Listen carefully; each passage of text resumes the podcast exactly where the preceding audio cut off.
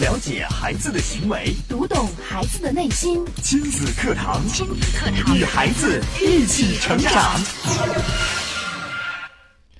一位中学老师长期做班主任工作，正是长期的工作使他养成了爱挑剔、爱指责的毛病。遇到问题，总是希望孩子们做得更好。当他批评学生的时候，也总是觉得是在爱学生；当学生们提出异议时，还说爱之深，恨之切，由此招来了学生的各种不理解。幸运的是，他在学习中遇到了亲子课堂，在这里懂得了一些爱的技术，对自己和孩子。和学生们的看法都发生了变化，试着用发现美的眼睛来看待他们，感觉孩子们可爱的地方那么多。当他开始站在孩子的角度感受爱的时候，孩子们渐渐喜欢上了和他说话，师生感情和亲子感情都出现了很大的变化。那这中间到底发生了什么？究竟会有如此戏剧性的变化？请大家来关注今天的节目。亲子堂今日关注：懂比爱更重要。主讲嘉宾：亲子教育专家、心理资本开发专家郝大鹏老师。欢迎关注收听。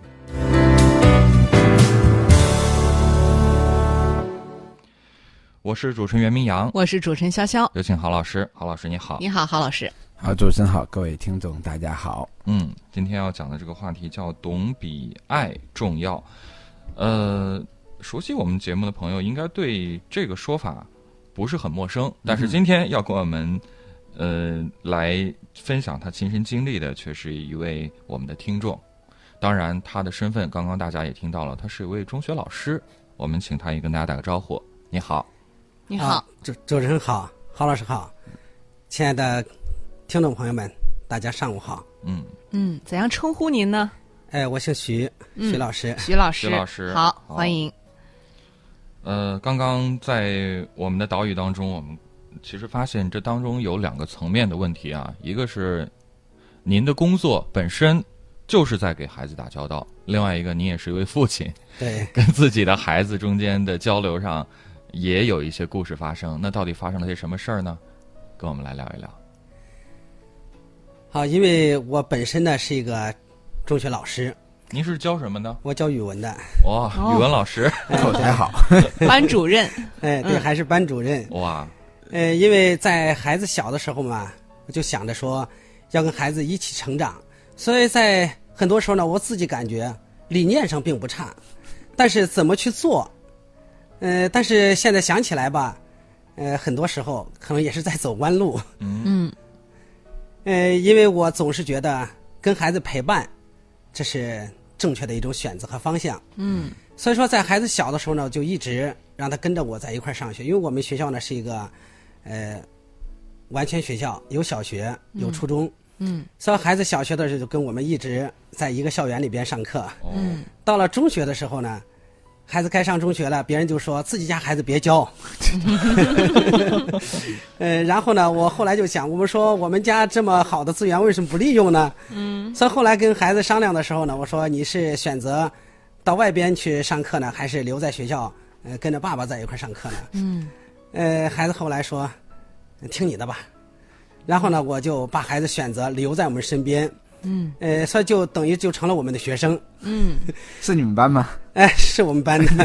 哦，所以这种关系呢，就更不一样了。嗯，除了是在课堂上是老师，在课下呢，也是父亲。嗯，所以这样的一个身份呢，其实我觉得现在想起来确实够为难孩子的。嗯，你看他在学校里边要喊老师，回家了要喊爸爸，孩子这种自由转换的这空间，我觉得真的是需要一定能力的。哎，孩子还得这个每天扮演着各种各样的角色，所以说现在想起来就觉得，哎呀，这孩子真的很为难他。嗯，但是呢，由于是在跟着孩子时间长了，尤其是当孩子进入青春期以后呢，因为孩子的自我意识也在慢慢觉醒。嗯，那当他觉醒以后，他也在感觉，哎呀，我天天这样被看管着，好像太不自由了。嗯，孩子是男孩女孩？男孩男孩嗯，在学校里。有人管，回家还是同一个人管。嗯，对我们同事都说嘛，你看你们家孩子在学校里一群老师管，回家两个老师管。可能爱人也是老师。哎，对。所以说呢，当孩子后来年龄越来越大，进入青春以后，当当他自我意识开始觉醒的时候，他就有一种感觉，说呀，我这不自由啊。嗯。尤其是，在做点啥事儿，哪怕是在班上发生一点事儿，嗯，马上就有人知道。就是即使我不在身边，也马上有学生或者有老师都会反映到我身边。没有任何的秘密。哎，对。所以有时候呢，我就想，呃，这样是不是也给孩子太多的一种禁锢了？嗯。但是你看到问题吧，过去我的想法就是，你看到还不能不说，所以说总是对孩子要求就比较高嘛。嗯。那当对孩子要求高的时候，所以一些不愉快的事情就发生了。嗯。你像比如说，因为我是要求孩子们做最好的作业，呃，那所以说呢，我就希望我家孩子的每一个作业都成为样板。哎呦，你想想自己的孩子，同时又是自己的学生，那本来对学生要求就严格，但是在所有的学生当中，其实对自己孩子的要求是严上加严，呃是最严格的。有时也不说是最严格，但是总希望说，你能不能给同学们做个榜样对他的？期望值是最，高的。无形中这种对他的要求就高了能不能给。爸爸攒点脸面呢？对呃，原来呢就感觉到说呀，这是孩子在身边等着，那我们都得表现的最好。嗯，因为我是做老师的，我要为人师表。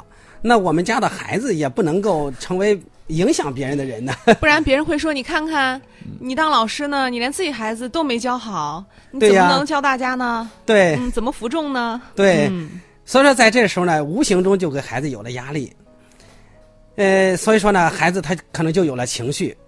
嗯、我希望他能能考出最好的成绩，但是呢，我发现初一的时候他确实是这样，嗯，但是到了初二，孩子成绩就开始发生变化了，嗯，因为有时候成绩在一点一点的往后退，嗯，嗯，像原来班上的前两名，后来退到了四五名，甚至有的时候退到了十名左右。嗯。这个落差还是挺大的啊。哦，就是从初二，哎，我发现不止一位朋友跟我说，孩子初一的时候还都还挺好。好的，从初二开始，这个跟初一的差别还挺大的，这是为什么呢？为什么？是初二是真的是一个坎 儿吗？对，初二确实是一个坎，嗯。因为在你看我们每个人上学吧，从幼儿园开始到大学毕业，其中前八年后八年，那前八年后八年，对，正好八年级是在正中间哦，它是一个承上启下的作用。尤其是在这个时间呢，孩子进入青春期，他很多时候呢，当他的自我意识开始觉醒的时候，当他的学习习惯开始出现问题的时候，那八年级就是在这时候慢慢都显现出来了。呃，所以说有时候我们在学校里边流行一句话，说初一的时候呢，不分上下，不分上下初二的时候两极分化，到了初三就是天上地下的差别。哎呦，原来还有这么一句谚语吗？这不是谚语，不是谚语俗语。规律。嗯。所以有时候呢，我们在初二的时候呢，就说千方百计的要想尽一切办法，嗯，呃，能够让孩子，早能上，后面就上了。哎，让孩子这个时候呢能少走点弯路，嗯，但就是因为少走弯路，我们想让他少走弯路，所以说就看到孩子在初二的时候一出现问题，哎，你不能这样做，你要少走弯路，结果呢就指责和抱怨就多了，结果指责抱怨一多，真的发现解决不了问题。孩子们当他指责抱怨越越来越受到的这种指责抱怨越来越多的时候，他信心也受影响啊。呃，所以说在有时候你反复提醒的时候，他觉得不以为然了。嗯，反正有时候呢，其实听话的孩子他也会在敷衍你。嗯，你话说多了，就，不是话好了，好了，可以了，可以了。我哎我听到了，我明白。哎，还有的孩子就是不愿意听，连这话都不说，直接给你对着干。烦不烦？对你烦不烦呢？你咋这儿呢那么多你怎么总找我的事儿呢？结果呢，跟孩子们提醒多的时候，发现你非但没有起到一定的作用，两败俱伤。嗯就是你话也说了不少，但是孩子慢慢的已经听不进去了，没有作用甚至有些时候还会起一些反作用。反作用。而且薛老师呢是一个典型，因为他既是父亲又是老师，所以他上面有上层角色，但是他用的方式实际上还是没有其他的变化的啊，因为、因为。爱孩子，因为而且他认为所有的为孩子好就是爱孩子，而且要孩子少走弯路，而且他知道规律，知道什么规律呢？初一啊不谈上下，那初二都开始两极分化了，初三都变成天上地下了。那所以他他要为了避免出现这种状况，于是采用了很多方式。那这些方式更多的什么呢？可能是挑剔、指责、建议，或者抱怨。嗯，那这种方式呢，不仅没让孩子好，可能可以会可能会影响跟师生的关系啊，跟亲子关系啊，都会影响非常巨大。嗯，那这些并没有他想要的东西，尽管他知道，因为作为班主任嘛，肯定做了都这么多年，知道规律是怎么样。就即使你真的懂了这么多，在面对自己家孩子的时候。那我估计可能依然可能没有办法，依然可能很痛苦。那到底，我们来想想，如果因为我知道听收音机的朋友呢，可能很多也是做老师的，相当多老师的，可能我觉得可能跟薛老师有一样的一些想法，自己的孩子要当榜样，自己的孩子要比别人强，自己的孩子怎么能比别人差呢？可能但是呢，又要面临这样的问题的时候，那我相信你可能在这个十字路口也会徘徊。也会去纠结，那遇到这种情况，那该怎么办？就是你也痛苦了，也纠结了，也用了各种方法，但是没有效果，那到底该怎么办？嗯，好，那问题到底怎么去解决呢？我们来稍事休息，在广告之后啊，接着请郝老师和徐老师跟我们来分享，呃，徐老师自己的这段经历。了解孩子的行为，读懂孩子的内心。亲子课堂，亲子与孩子一起成长。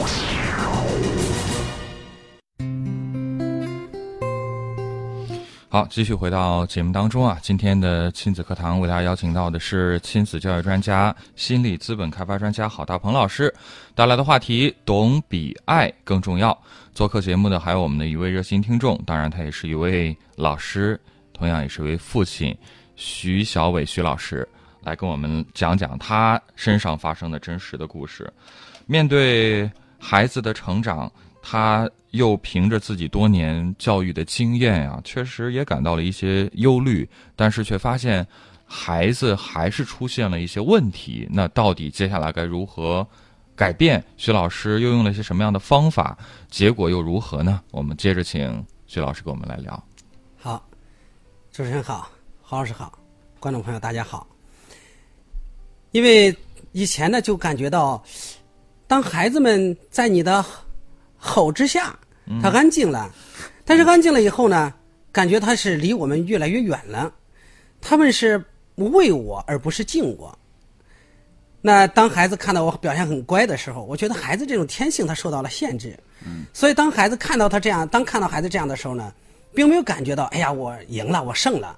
我我教育起作用了，而是感觉心里边很不踏实，因为这对这不是解决的方法，所以就在这呢，就是也是在呃经常的去寻求一些解决的方法，然后无意之中呢就听到了咱们的亲子课堂的节目，尤其是在节目看到了无数的家长，尤其是很多妈妈在这里学习后的转变，我呢也渐渐喜欢上这里，然后经常的来收听咱们的节目，在通过与节目逐渐融合，尤其与郝老师慢慢沟通的过程当中呢，我明白了一个问题，就是我过去对孩子的爱呢，包括对学生的爱，其实不是我认为的那种爱，我只不过是为了要一个结果，就是为了我希望看到的，不愿意让他们失败的结果。嗯，所以对他们的很多做法呢，就横加干涉，貌似是为了孩子，而实际上却是在解决自己的不安心。嗯。他总想管控住他们，名义上说是爱，因为管控他们之后自己心安。哎，觉得哎，我的责任尽到了。嗯，哎，我不管你将来怎么样，我是父亲，反正我是为你好。哎，我该尽的责任做了，你真的毁了也不怪我。对，因为我已经该把做该做做到了嘛。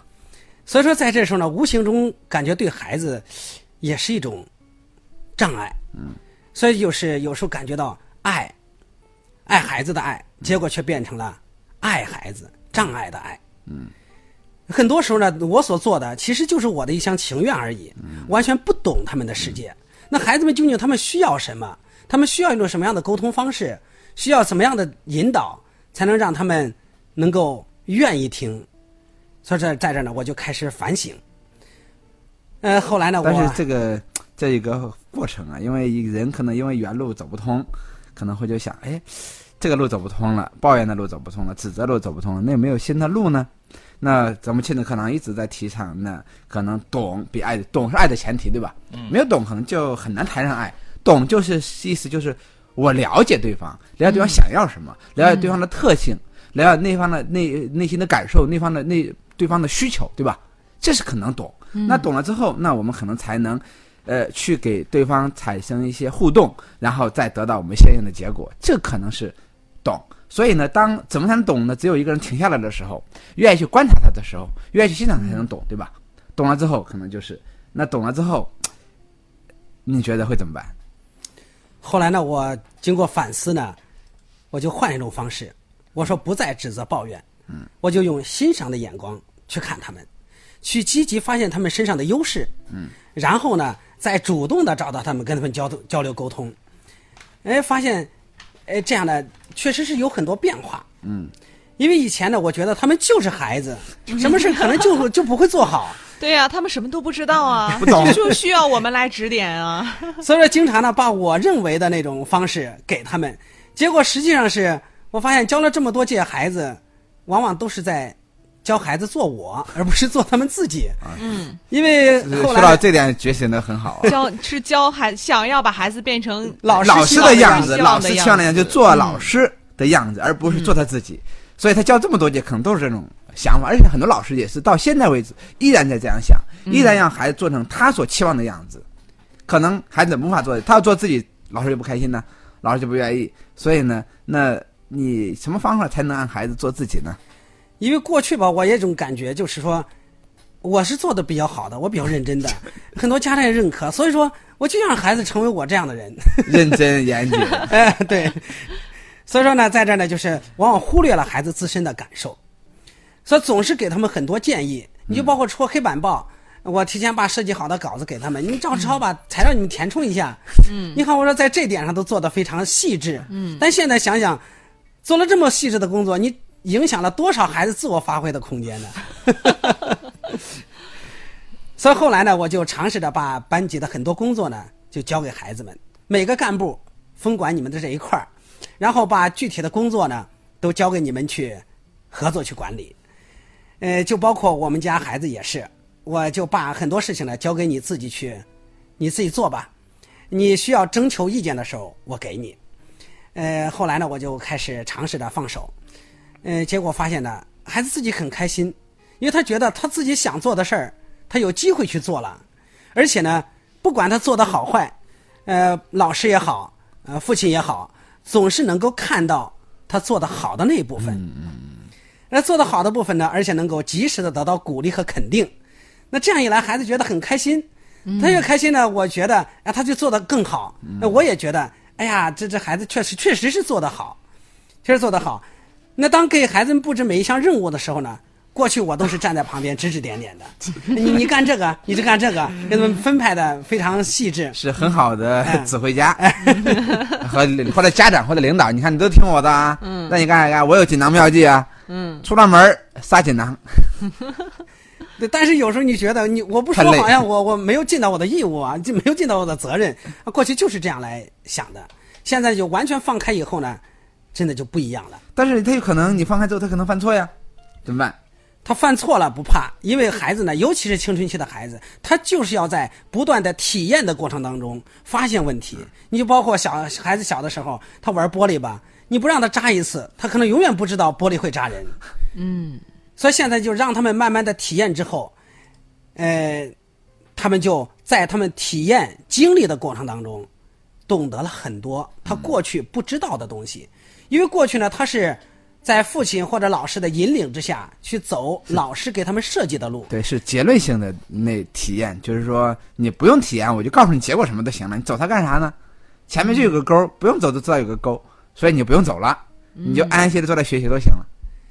那现在呢，就是真正放手让孩子去做的时候，他就多了一份体验，多了一份经历。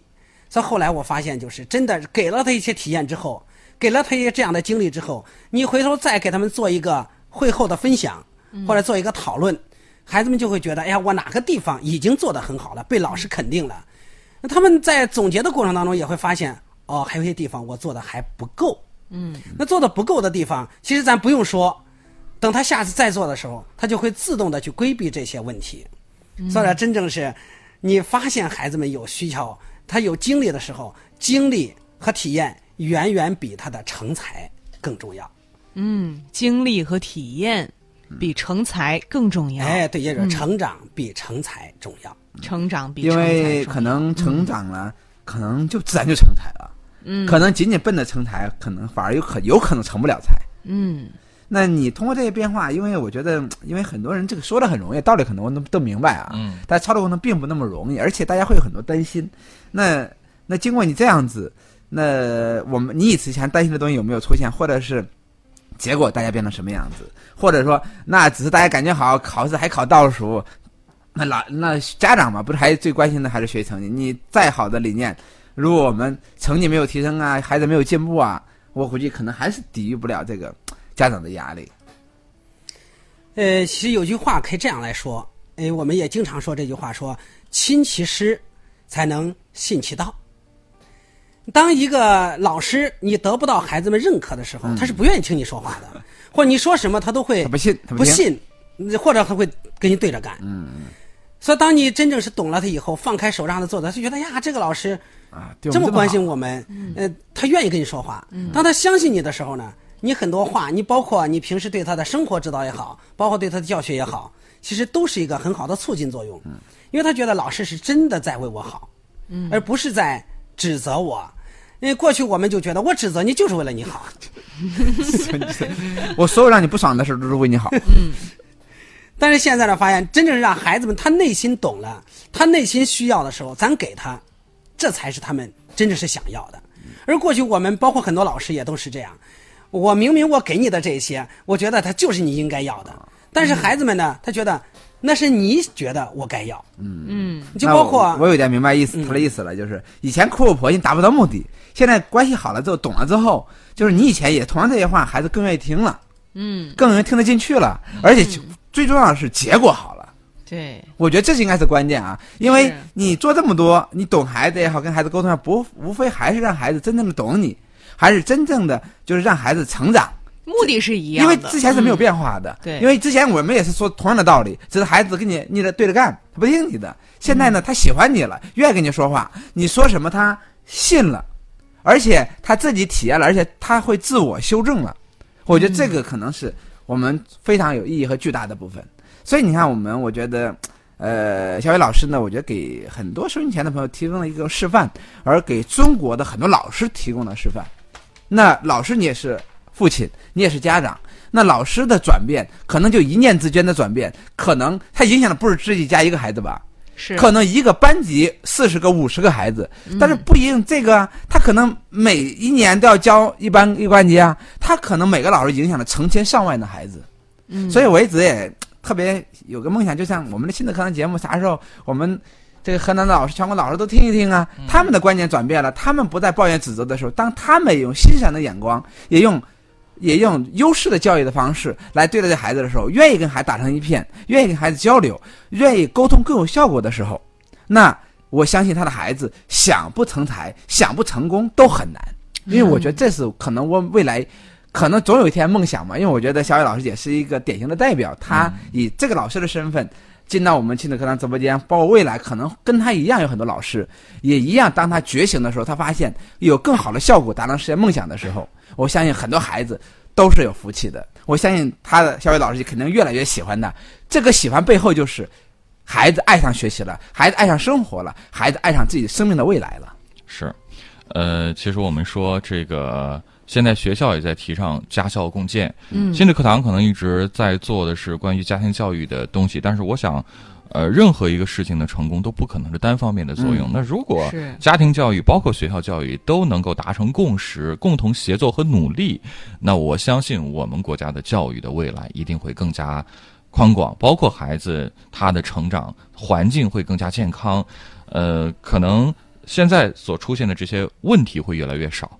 呃，我们也借郝老师刚刚的这个希望啊，呃，再次跟大家来推荐我们亲子课堂的公益讲堂，因为我们其实也一直以来也在做这方面的工作。那如果您是呃收音机旁的我们的听众，您就是学校的负责人，或者是社区的相关负责人，您希望我们的专家可以来到您所在的学校社区。带来公益讲座的话，也可以和我们取得联系，关注微信公众号“亲子百科”，回复“公益”，可以了解到关于亲子课堂公益大讲堂更多的内容。我们来稍事休息，进一下半点广告。广告之后啊，接着回到节目当中。典型的教育问题，家长的普遍困惑，先进的理念讲解，有效的技巧传授，亲子课堂为人父母者的必修课程，让您轻松娃住孩子，成就孩子的一生。好，继续回到正在直播的亲子课堂节目啊。今天的亲子课堂为大家邀请到的是亲子教育专家、心理资本开发专家郝大鹏老师带来的话题：懂比爱重要。今天呢，我们还邀请到了我们的一位热心听众，当然也是一位中学教师徐老师做客，跟我们来分享他身上发生的真实的故事。那透过刚刚徐老师的这个讲解，包括郝老师的分析啊，大家是不是有所感悟呢？家庭教育中是不是还遇到一些什么样的问题和困惑？也欢迎您可以透过我们的互动方式，呃，参与到节目当中来，直接向老师进行提问。是的，您可以在新浪微博来关注“迪兰路言亲子课堂”，这是呃在今天的话题帖下可以直接跟评论。另外呢，您也可以在微信平台关注微信公众号“亲子百科”，千百的百课堂的课来给我们留言。呃，那相信我们收音机前也会有很多的听众啊，本身自己也是老师，因为我们很多老听众，呃，自己也是做教师工作的。其实我们说，呃，跟孩子。呃，相处跟和跟学生相处，呃，其实还是会有区别的。嗯，应该区别很大的吧？嗯小应该比较清楚，有什么区别？因为跟自己的孩子可能有时候更放不开，就像别人说的，放不开。对呀，因为你担心更多嘛。嗯就像人家说，哎呀，我我我我要做手术了，你来个新医生，嗯。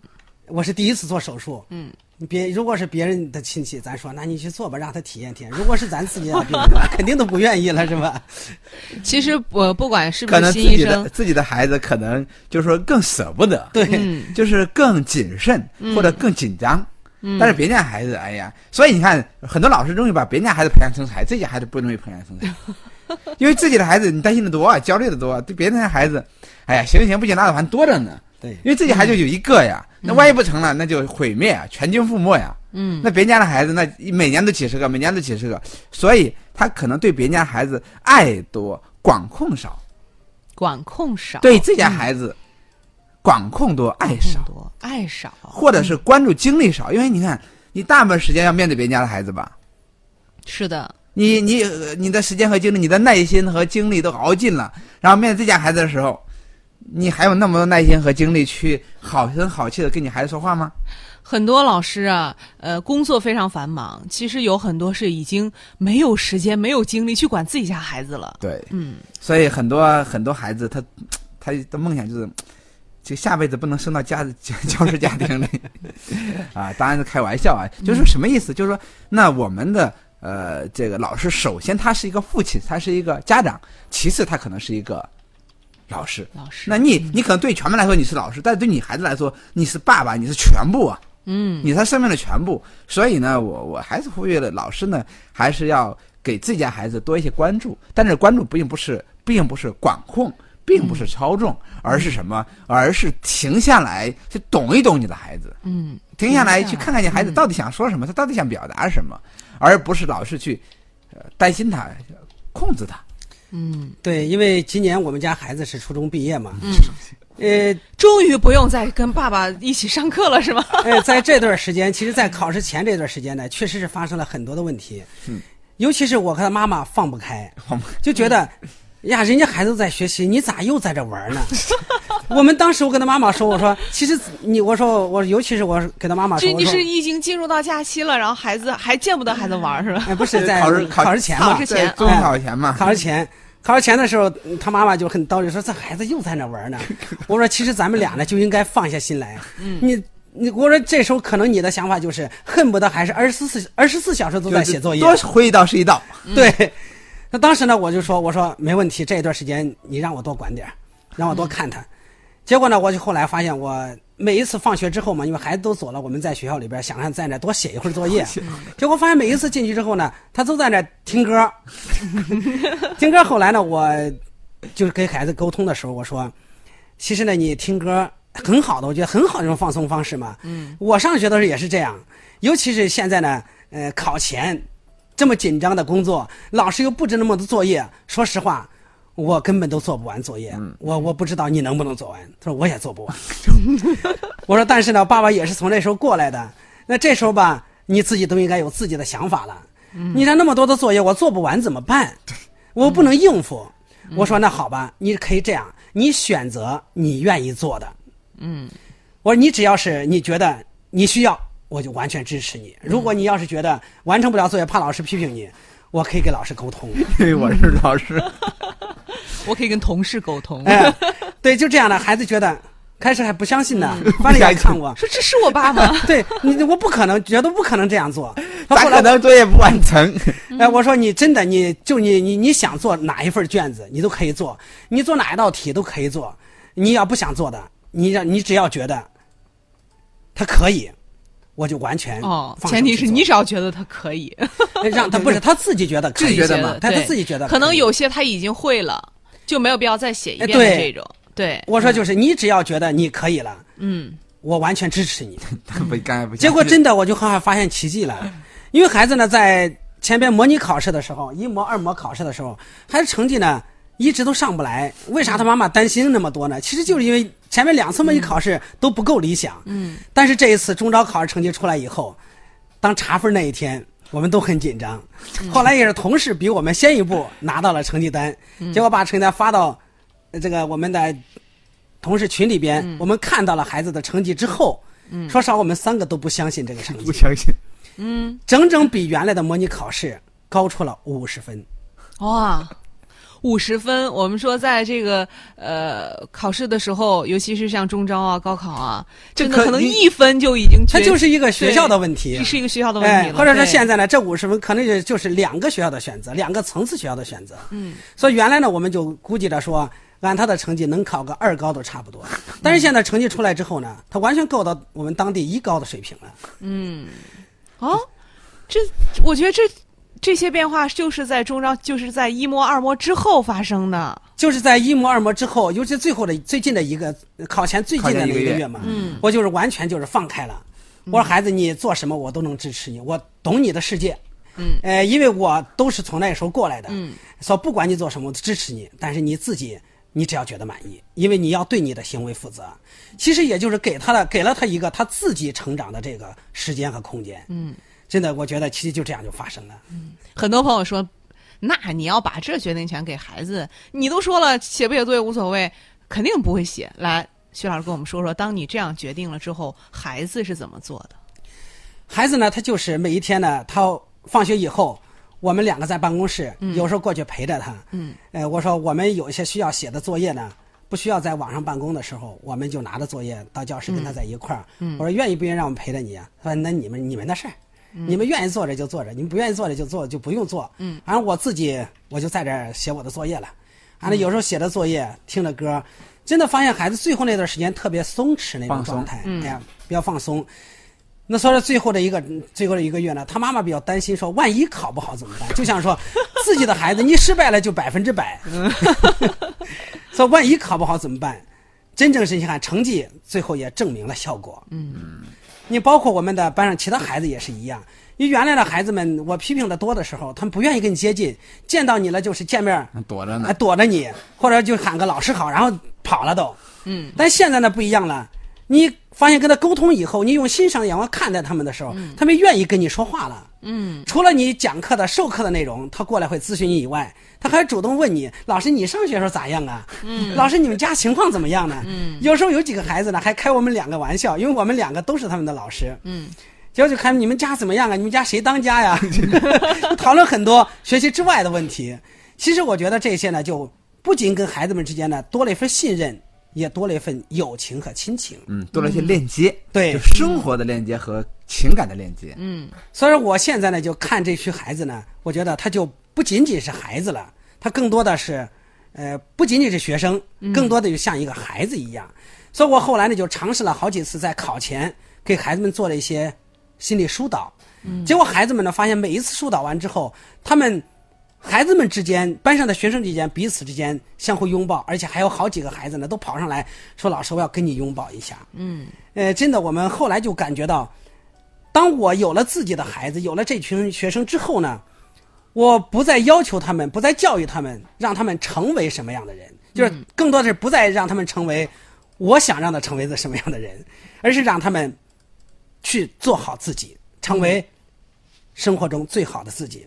反倒是当放手给他们的时候，也给了我第二次成长的机会，也看到了我自己很多的不足，让我体会到了教育当中的各种酸甜苦辣。